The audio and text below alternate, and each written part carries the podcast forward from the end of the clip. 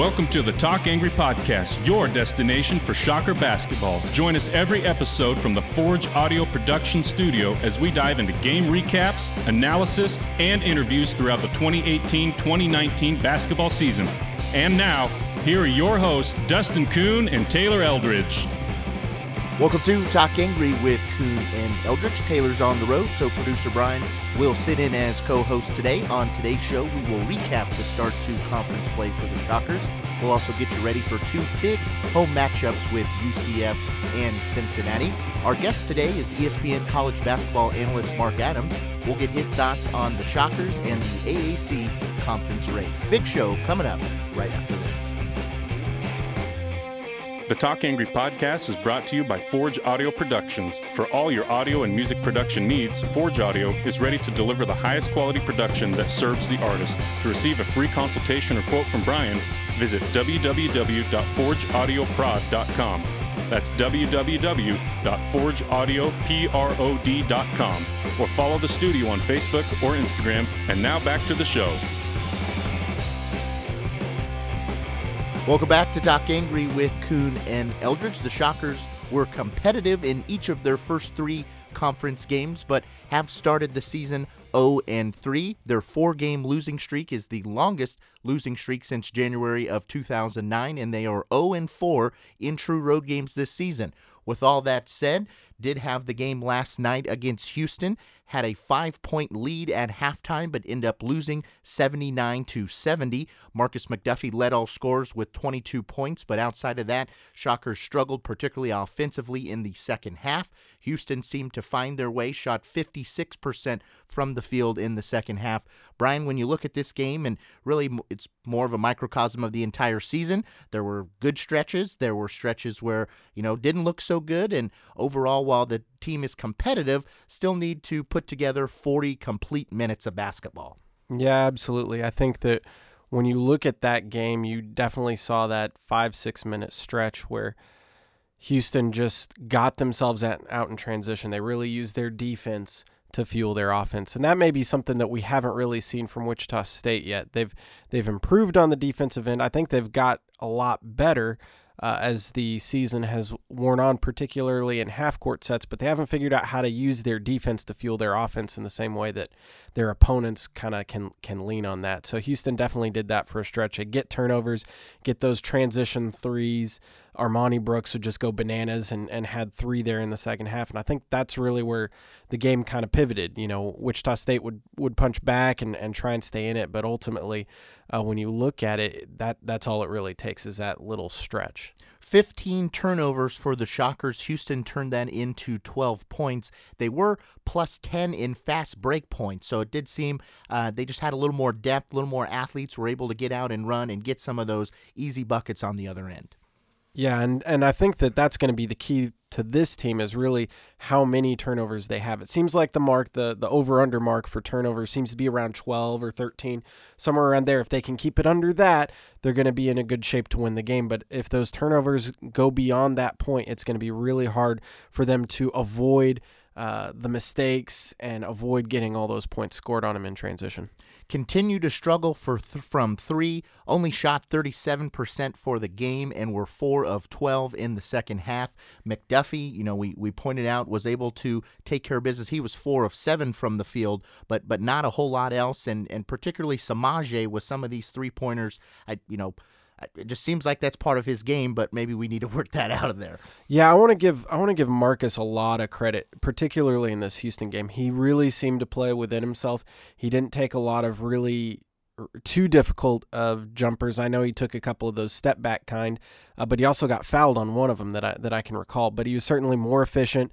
Four of seven from three is a good number for him. He wasn't uh, driving it into ten people, you know, a bunch during the game.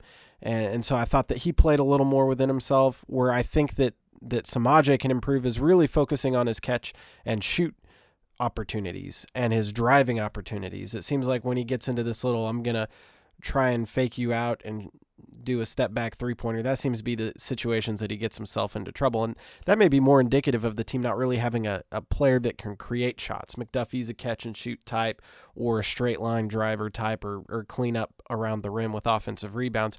Samajae seems to be a catch and shoot, or if he gets out in transition, can attack the rim. Uh, but you don't really have a, a player that when the shot clock is running down, you feel comfortable with them being able to create a high percentage look for themselves or for someone else.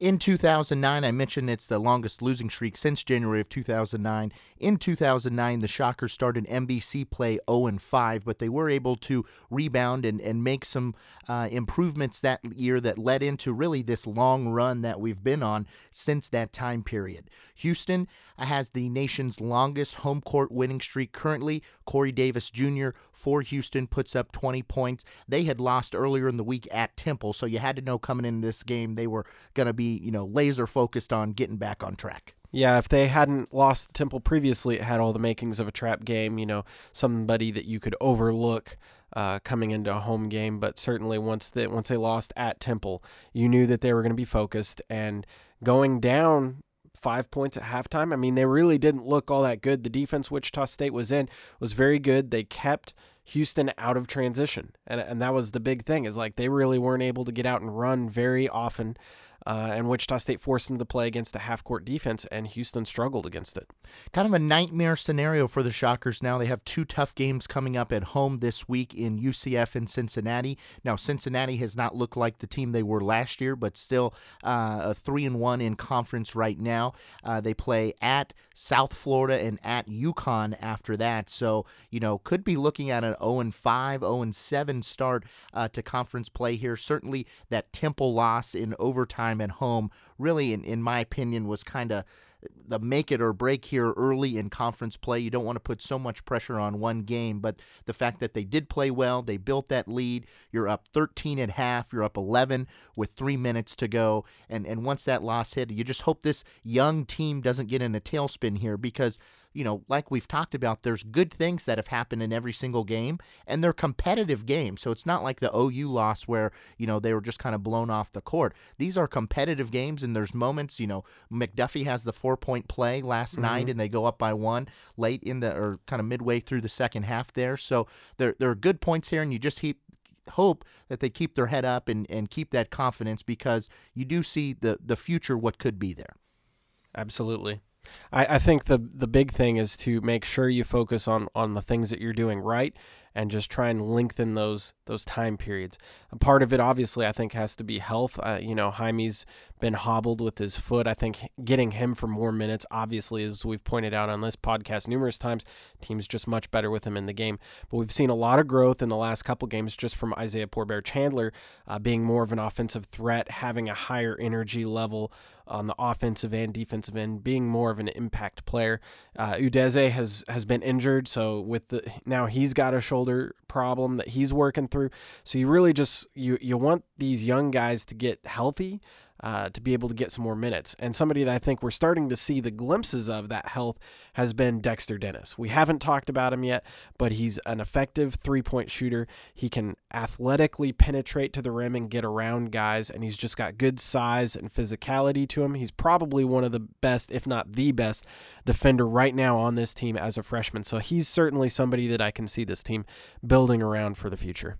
0 and 4 in true road games. I think you just have to uh, put that on the inexperience. These guys have to learn how to go on the road and win. They have to learn how to go into hostile environments. And let's mind you, it's not like they've been going into you know any old barn. They've mm. been at VCU, at Memphis, at Houston. These are all tough uh, road games or tough road environments that they've been in. Uh, Houston was sold out last night. They've really been supporting that team since they made the NCAA tournament and obviously have been ranked for a good portion of this year. So this week, you get an opportunity to get back, have the home cooking.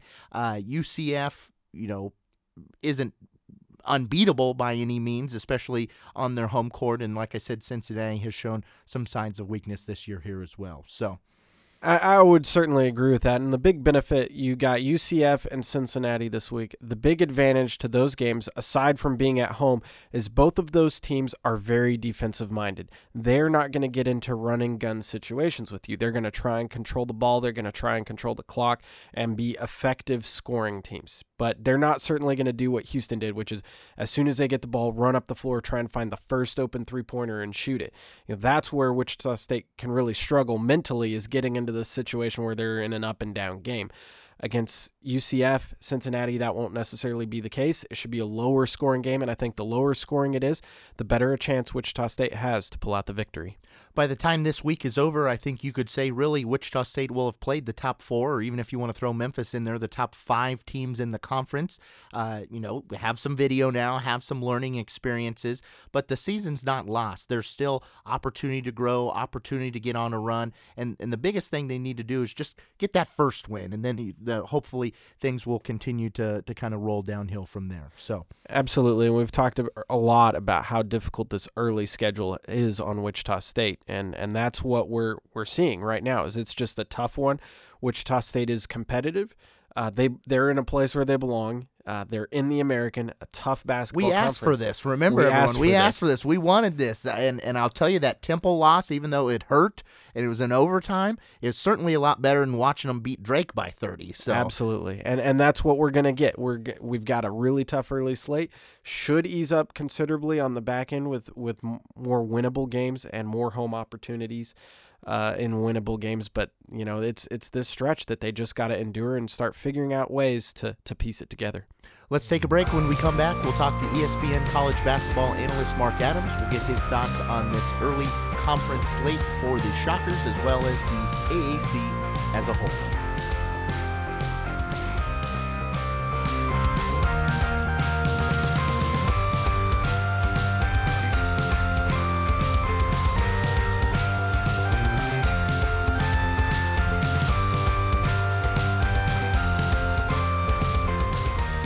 To Talk Angry with Kuhn and Eldridge.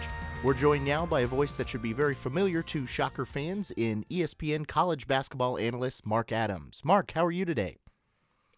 Great, guys. Good to visit with you. Always willing to talk a little American basketball and the Wichita State Shockers.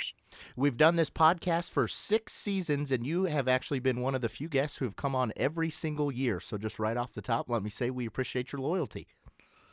Man, I feel like Steve Martin on Saturday Night Live. well, let's get in and, and we'll start with Wichita State. An 0 3 start to conference play. Certainly not what Coach Marshall was looking for. They've been competitive in all three games. You were on the call for the home game here in Wichita, the overtime loss to Temple. Um, you know, had a halftime lead against Houston last night, but weren't quite able to get it done. So, starting off here, two point question do you see improvement in these games, even though the, the final result isn't necessarily what the team is looking for? And then also, what do you think they need to do to maybe get back to their winning ways? Well, first of all, I watched the game yesterday at Houston, and I do see growth with Wichita State. I was really impressed with how hard the team competed, the consistency uh, defensively and offensively, although there are gaps. There's no question about that. And I watched that take place, and, and Houston was able to take advantage of those situations. But overall, I have seen improvement. And specifically, a guy like Isaiah Poor Bear-Chandler, you know, has really come along. I watched him against Memphis when I was preparing for the game against Temple at the Roundhouse, and you know he he turned to his left hand and, and made a shot in the low block. He banged a three ball he played with some confidence there. And then I I watched him against Temple and then again against Houston, run the floor, set screens, do some things, and I've seen growth there. I've seen I've seen improvement. Dexter Dennis, though, if you guys, you know, I think you were both at the game, so you probably didn't hear my call, but uh, Dexter Dennis is the guy that, that has really caught my eye. Uh, of a guy that has a, just a huge upside. You know, every game I see him do things. Again, freshmen will tease you. They'll do a few things here and there, and then they'll make mistakes. And I called that out con- constantly on the air when I did the game against Temple. You know how there would be a good play on one end and then a bad play on the other end. But I do see improvement defensively. I do see a little better offensive execution. but moving forward, let's be honest. I mean, uh, the fan base in Wichita, who I've, I've grown to really appreciate, you know, is a little bit spoiled, and and and, uh, and there's some folks that expect you know the same results year in and year out. Whereas this year is really a recycle year for for Wichita State, and they're not as good. They're they're certainly not as good at the point guard position, and I think they've got some guys that are playing hard, but they're they're they're not Fred Van VanVleets. It's just that simple. They're not Landry Shamet. It's just that simple. And so it's going to take another recruiting cycle or two to get Wichita State in the top one, two, three position in the American. But but I do see growth. I see maturity. I see improvement. But frankly, it's going to take time, and it's going to take a recruiting class or two to get back to where Gregg Marshall wants that program to be. You brought up the gaps that you've seen in the Shockers play, and it seems like there's a five or a 10 minute gap in every single game that they've had this year where, you know, all of a sudden the, the ball just can't go in the basket. So, is, is do you relate that just to inexperience, or, or what overall do they need to do to play better team basketball? Well, I, I really think it's talent level. Uh, I, I like Jaime Echenique. I think that he's he's done a tremendous job this season. Of course, he's playing probably on one foot about half the time, and you can only get 15 to 20 minutes out of him a game. And typically, when he goes out, is when the team doesn't play as well. And you know, it's a situation where you got uh, Samajae Haynes Jones, who's done a lot of good things this year, uh, but he's been having to play point guard, off guard. He's been expected to, to be a scorer. You know, Markis McDuffie is a guy that certainly can score, but he's not necessarily a guy that's going to create his own shot. More likely, you know, he's a guy that can feed off other guys that, that make plays, and, and that's not necessarily available to him right now. You know, a guy like Erik Stevenson, I think he has some upside. He's he's got good size for a guard. I think he's better skilled than what he's shown so far. I think he suffers from a little bit of hero syndrome, and a lot of freshmen do that. They come out of high school, they've made a lot of big plays, and not to say that he's selfish or anything like that. He wants to win. And so there's times when he forces things. I've seen Wichita State when they get down in a game by five or eight points and they want to have a five or eight point play. That's not how this thing works. It's possession by possession. So there's some maturity involved there. And then there's also some some maturation of talent level and also the need to continue to bring in guys in like Dexter Dennis, who could be a really good player, like Jaime Echenique, who is a good player, although hobbled by injury right now, you know, those are the kind of guys that I look to moving to the future for Wichita State. And, and that's the solution. Continue to, to develop what you have and recruit better. It's really that simple. This week has two tough home matchups for the Shockers with UCF and Cincinnati. Who are some players on both of those respective squads that the fans should keep an eye out for? Man, UCF, good luck with that. Holy cow. BJ Taylor can really score. He's a strong guard. He's been through all the wars. Uh, he's a really, really good player. Maybe the player of the year uh, in the conference, possibly was a preseason player of the year anyway. And then Aubrey Dawkins, Johnny's son, who's got length, can shoot the ball, transfer from Michigan, highly skilled offensively. This team is just downright stingy defensively with Tacko Fall. Uh, he's one of the top five shot blockers in the country. He's seven foot six inches tall. He's got an eight foot four inch wingspan. Uh, he dunks everything, shoots about 80% for the year. And, and they've got other guys that are certainly serviceable around those three guys. So uh, that is a very gifted basketball team. Uh, Cincinnati is vulnerable. Uh, you know, what you saw last year with Gary Clark and Jacob Evans, those guys aren't there. You know, Evans was, was um, was drafted in the first round by the Warriors, and Gary Clark now is playing for the Houston Rockets. Uh, Jarron Cumberland is a guy to keep your eye on. The Roundhouse fans are going to love him. He's physically tough. He's willing to take and make big shots. He's a focal point. Cane Broome has really come on. Cane Broome delivered the overtime win at Tulsa for Cincinnati. And then, you know, they beat they beat uh, UConn in overtime yesterday as well. You know, those would be two guys to really keep your eye on inside Nysier Brooks as a runner, jumper, shot blocker. And then uh, Trevon Scott is also a guy that I think you need to keep your keep your eye on. He's he's a guy like Gary Clark, and he's got some size, he's got some length.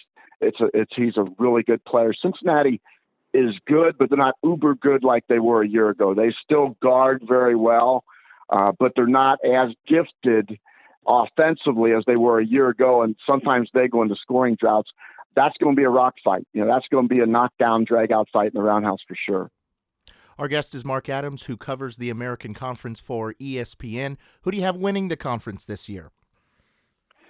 Well, you know, the preseason was UCF, and I haven't seen anything to, to tell me that that's not going to happen. However, going into the year, I picked Houston, uh, and everybody said you're crazy. They lose Rob Gray, they lose, they lose, uh, you know, some, some scoring up front with Devin Davis, and I just really felt like with Fabian White returning, with uh, Corey Davis Jr. returning, with with Galen Robinson Jr. returning, with Armoni Brooks, and then and then you add DeJon Jarreau to that mix, who was the transfer from UMass. I did one of his first games as a freshman at UMass when they actually beat Temple in Amherst a couple of years ago.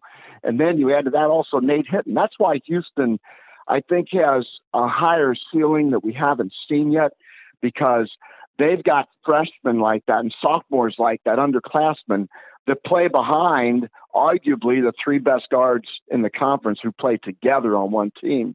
And and so that team has a a huge upside. And then you got Breaon Brady inside, who's a big, strong guy. Made some big shots against Temple at Temple, and that loss in Philadelphia was a controversial loss, but it was a loss nonetheless. You know, they got some size with Brison Gresham, also a young guy that, that can play inside. I really like Houston. I liked them from the beginning. I know that, that most you know pundits like myself said UCF because of Aubrey Dawkins and Tacko Fall and B.J. Taylor, but I've really felt like Houston that this is a perfect team for Kelvin Sampson, and so far it has been. They were one of the three undefeateds going in to, to last week, and of course I called the game when they lost in Philadelphia at Temple. But but uh, this team is built for Kelvin Sampson. I coached against Kelvin many many years ago. I was on his staff at Washington State, so I know him well. And this team is, is built absolutely for Kelvin Sampson to coach them to a high level.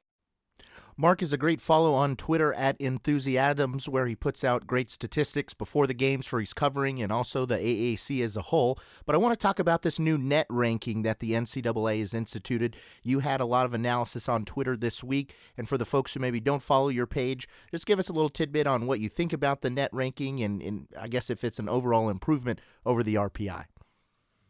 Well, listen, I don't know if the net is an improvement or the RPI was the standard. I honestly don't know. But I do know this the net favors the top seven to top 10 uh, budget conferences in the country. And the reason for that, I believe, is because of the volume of home games that those teams play. I think it skews not only the home game percentage, winning percentage in favor of those conferences, but they built in another algorithm into the net that was not in the RPI. The RPI is what's called a results based algorithm. Uh, and so it's a tool that's, that's, that just evaluates only wins and losses, and then everybody else wins and losses. But with the net, uh, it's similar, but it also has some predictive algorithms built in that revolve around offensive and defensive efficiencies. And not to get too too much in the weeds, but here's what happens when when you can play six, seven, eight home games, nine home games during the non-conference season, you're not only going to get credit for the victory at home, but you're also going to get the credit for better offensive efficiency and better defensive efficiency. Now, the reason I say that I went back. You guys know I've been a Missouri Valley fan for, for a lot of years. And so I went back and evaluated over the last year and a half. So all of last season and the non conference for this season, I evaluated do Missouri Valley Conference schools shoot the ball better at home? The answer is yes, by 3.5%. And then what surprised me was do they defend better at home? And the answer is an emphatic yes. They hold their opponents to five percentage points less at home than they do on the road. It's a big number. And so when you play that volume of games at home, when you're playing 60 to 65% of your non conference games at home, so you're getting credit for the win, and then you're getting credit for the better offensive and defensive efficiency numbers. So the bottom line is the top spending leagues who buy home games are getting a benefit from the net. All 10 of them have a better net average per conference than they did than they would for the exact same games in the RPI. And so, in that way, the net favors the teams who are buying more home games in non conference. There's no question in my mind about that based upon the sample size of all the games in the non conference season that I've reviewed over the last several weeks. Last question for you. I know you're a big fan of Doodah Diner here in Wichita. They're just opening a second location Yeah. out on the east side. So my question for you is, what is Mark Adams' go-to order at Doodah Diner? You know, I, so now a lot of people don't know this, and they're going to think I'm I'm weird about this, but but I don't really care. I do it for my own health purposes. I'm vegetarian, okay, so so I don't get all the stuff that a lot of people get there, you know, and I know it's really good because people tell me how good it is. You know, I'm a real simple guy. I get blueberry pancakes. Now I like, I like the monkey brains too, by the way. Which you know the sugar thing. I haven't given up sugar, guys. So, I, so I've gone down that route. You know, and I haven't given, even though I'm a vegetarian, I might throw a little butter on there every once in a while too. So I I just love the people. I've always loved it there. You know, I always kid around on the air that it's the only restaurant in America that has my picture hanging on the wall. You know, so uh, and I, I just love Timbery and Patrick, and, and you know they had a dream to to to really uh, build and, and develop a, a a really neighborhood diner that people could identify with, and they've done it very very well. So I'm I'm happy for them. Uh, I love the people in Wichita. You know, it's my second home. I mean, it's not just the Doodah Diner. I go to the, I go to Public for dinner a lot. You know, down in Old Wichita. I stay down there specifically because I, I like the vibe down there. My my wife and son come with me, and you know, it's just a really neat town with some really cool people. And I always enjoyed my time in Wichita. It truly has become a second home for me. Well, that's great to hear. I know fans really enjoyed when you were covering the Valley for all those years, and it's been nice to have you make the transition to the American along with Wichita State. It's been fun for me too, believe me. All right, as I mentioned, you can follow Mark on Twitter at Enthusiadams and also uh, get ready for his analysis on ESPN all college basketball season long. Mark, you have a great day. Thank you.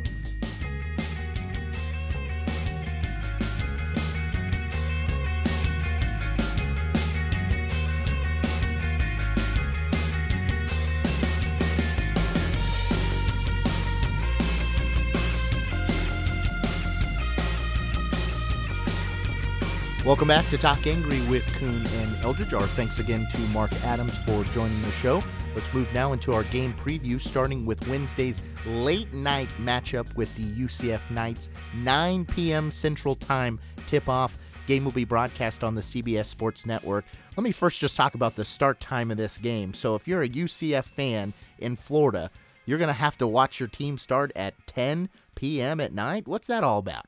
It's 9 p.m. Eastern time zone.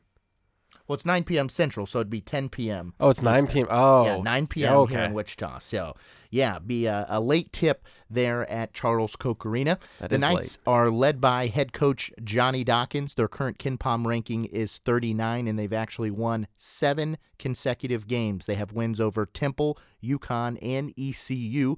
They were picked to win the conference in the preseason, and so far here early in the conference slate, at least, show like they're going to be an admirable opponent.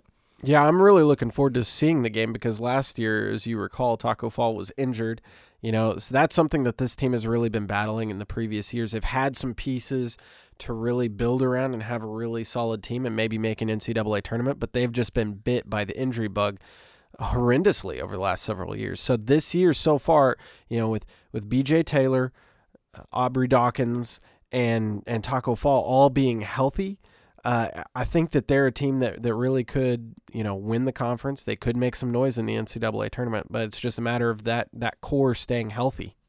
You talked about this in the first segment, but they are more of a defense focused bunch.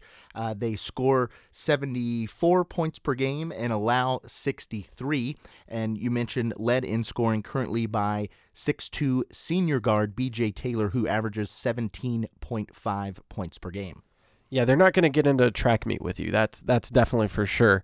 Uh, but they're just going to be an efficient scoring team. They're they're going to take their time, make sure they get a good look because they they just have that many options. So uh, they're going to make you do things that you're uncomfortable with. They're going to try and get you behind and make you feel like you need to speed the game up, and then just just milk that clock.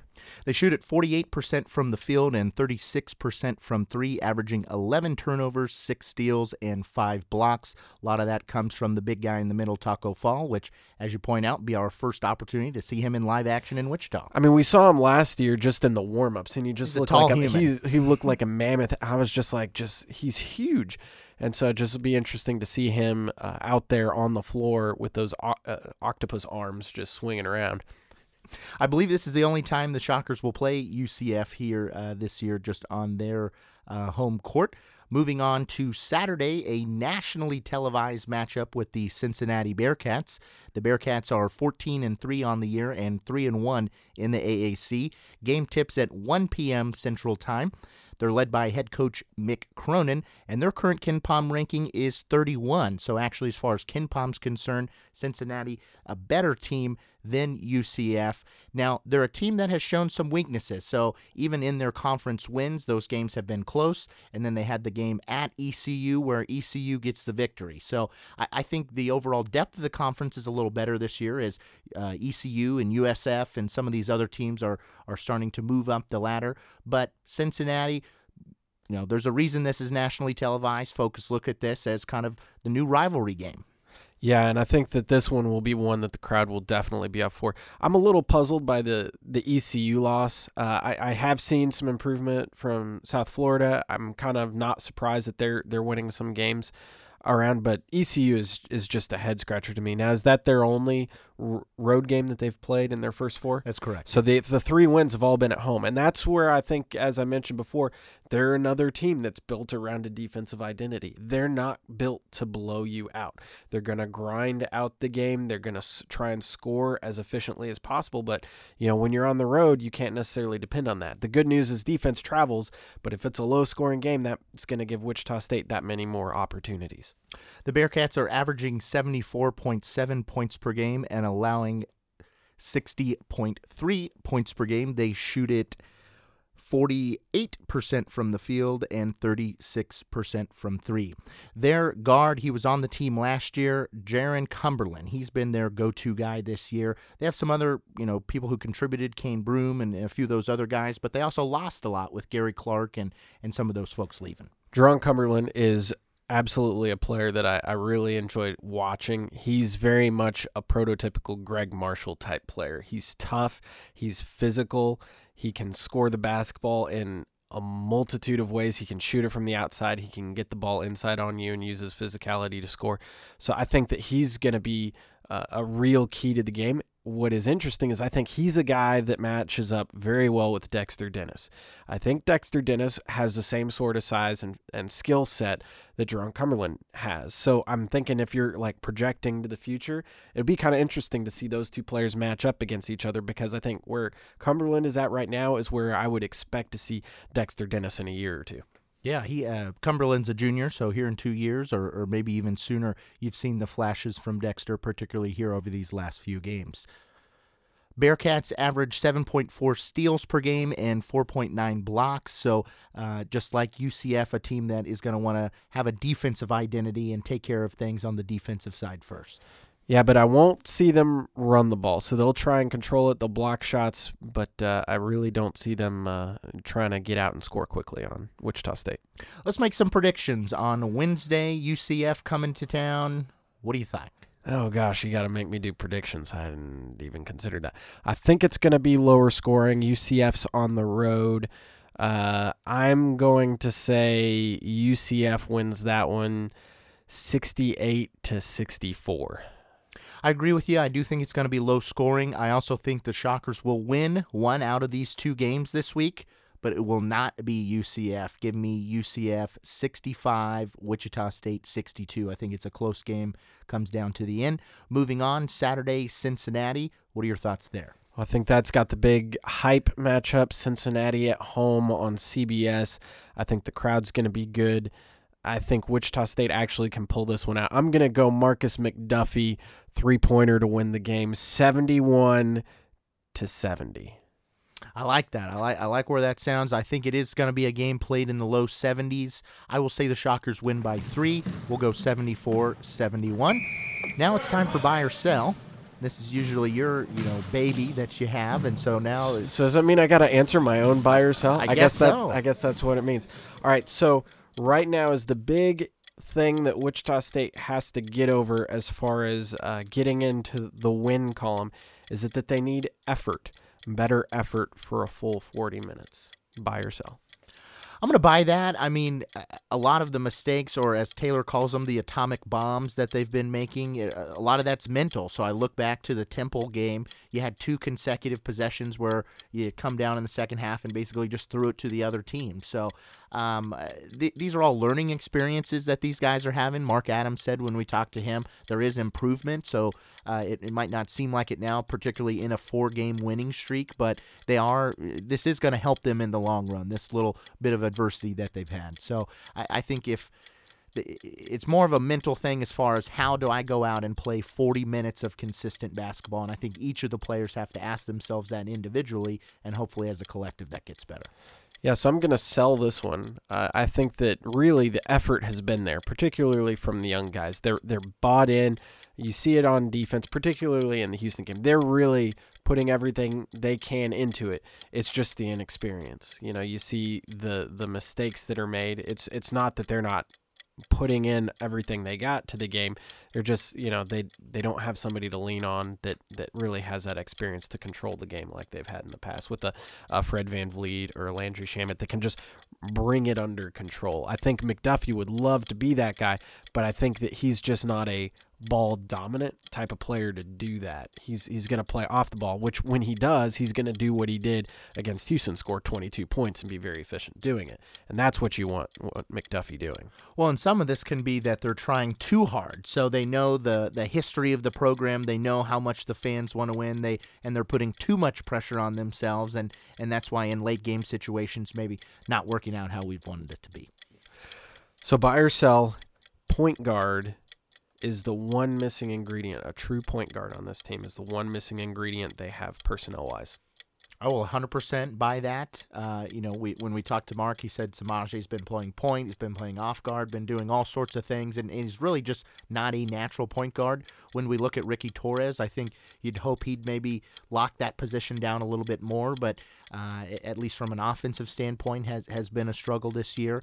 And you know, Gregg Marshall's system, the offense looks a lot better when you have someone at the top running things who knows what needs to be done, who knows how to space the guys out on the court, who knows where he wants them to be. It's not that these guys who were great scorers in high school all of a sudden got to college and forgot how to score the basketball. So the talent's there.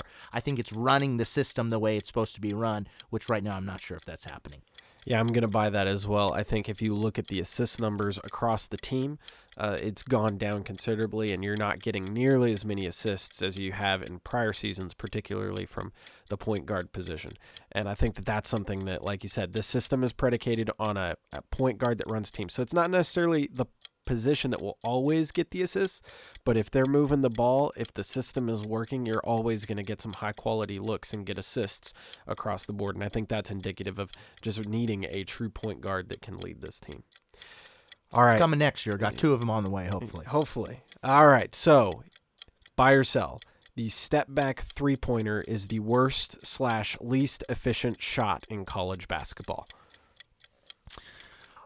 I'm gonna sell it just because a long two. I, I never understand why folks want to want to take the long two. Uh, and you know, if we're going from a, just a straight efficiency standpoint, I, I would I'd say the long two's it. Yeah, I, I don't get the step back three pointer. You know, I we see it a lot uh, right now, particularly with Wichita State. Yeah, we see a lot of guys trying to do the step back three pointer. I just I don't see it. Uh, if you're gonna try something like that, I'd rather see you just catch and jab step or something along those lines to get a defender to move backwards. But the whole jumping back, resetting your feet, trying to shoot forward while your momentum's going backwards just seems so counterintuitive to me. I'd rather see them shoot along too at this point in time. It just seems so inefficient. And I'm sure somebody has statistics on it, but you know, I watch it and every time I see a step back three pointer, I just die a little inside. well, and we've seen it more because the Shockers seem like they're playing more one on one ball, which goes back to maybe the point guard position and needing to run the offense better. But Gregg Marshall coached teams, they've never had a player who's going to average, you know, some big number in the 20s as far as points per game because the system naturally spreads it around and works it around to everyone. Whereas this year, you know, you see McDuffie hovering right around 20 points. Well, that's because a lot of times he's just got to, at the end of a shot clock, break things down on go on his own. So I, I think naturally over time that that will start to get better as we build the depth back in the program. All right, and buy or sell outside of transition defense, the Wichita State defense has dramatically improved over the course of the season. I'll buy that. I, uh, you know, if, particularly if you compare it to last year's group, I think this year, um, you know, they can't shoot the ball as well, certainly, but they do have a little bit more of a commitment on the defensive end. They have better athletes uh, at least one through five uh, out there. Last year, you had some times where you know maybe two out of the five guys were, were offensive specialists and, and weren't going to help you too much on the defensive end. So you, I do think. And, and they're young, but I do think this team is recruiting more complete basketball players who can take care of business on both sides of the court or on both ends of the court, and that'll continue to improve. Yeah, I think definitely this team has improved significantly on defense. And you watch, you know, what they can do in a half court set when they're trying to muck things up. They certainly did it very well against Davidson. They did it against Houston uh, on the road, which I think is a big deal for this team moving forward, is that their defense can start to transition on the road. So it's a matter of keeping themselves in situations where their defense is going to help them. So staying in half court spots, don't let a team get out and run in you. I think as long as you do that, you're going to be in a good spot. And we talked about all these young players starting to grow up and starting to improve. You know, something we we alluded to earlier is that, you know, a lot of times these freshmen on previous Wichita State teams would have been the third or fourth option offensively or defensively. They would not have been had this much asked of them early on in their careers. So I think a lot of it has to be that you know a lot of these young guys are being scouted against by by really talented players who've been around for three and four years, and I think that there's just going to be some learning progress once once they get things figured out. I think the offensive end will start to come for a few of them. You're a rock star producer, Brian. You know, you got Taylor. Better watch out. We'll have Calling to get an a audible. mic here pretty soon. Yeah, that's great analysis, and wasn't even expecting to do that. So Totally just- winging it. I'm getting over a cold. I apologize for my nasally sound. Maybe I can edit that out. Well, big week for the Shockers this week, and if there's one thing I do, I do want to see, it's that the continued support from those Shocker fans. I thought it was a fantastic crowd at Temple. I was surprised, you know, coming off a couple losses and folks maybe being a little down on the team. That that Temple game, the fans were packed in there, and it was rocking, it was loud, and they affected the game. And this week with UCF and with Cincinnati, that's what you hope. That's why, you know, we talk about how great of an experience it is inside of Koch Arena because we're still going to have 10,000 in the building and, and we're going to bring it. And, and so hopefully that continues here even through this little bit of rough patch they have. Absolutely, and even considering the situation, you know, that they're struggling some this year, it's exciting to go to Wichita State basketball games when you get to see them play Cincinnati. You get to see them play Memphis and Temple UConn. Like, that's just a much more um, exciting environment to walk into every game. And you don't know, you know, if it's win or lose, but you know that with that crowd, they're going to be behind the team and they're going to give them a chance to win. I remember, you know, back in the early 2000s when just word about, hey, or, you know, five or 10 Shocker games going to be on TV, period. And now, not only is every single game on TV, but this game on Saturday against Cincinnati, nationally televised on CBS, uh, you know, coming into uh, the AFC and the NFC championship game weekend. So it's a big sports weekend for folks. Many people know I'm a huge Chiefs fan. Was at Arrowhead yesterday, and, and certainly wish them luck next weekend against the Patriots. So it'll be a big weekend. You got Sa- Saturday, Cincinnati and Wichita State, Sunday, and watch football, and hopefully next week we are celebrating the first conference win for Wichita State. Rate us five stars.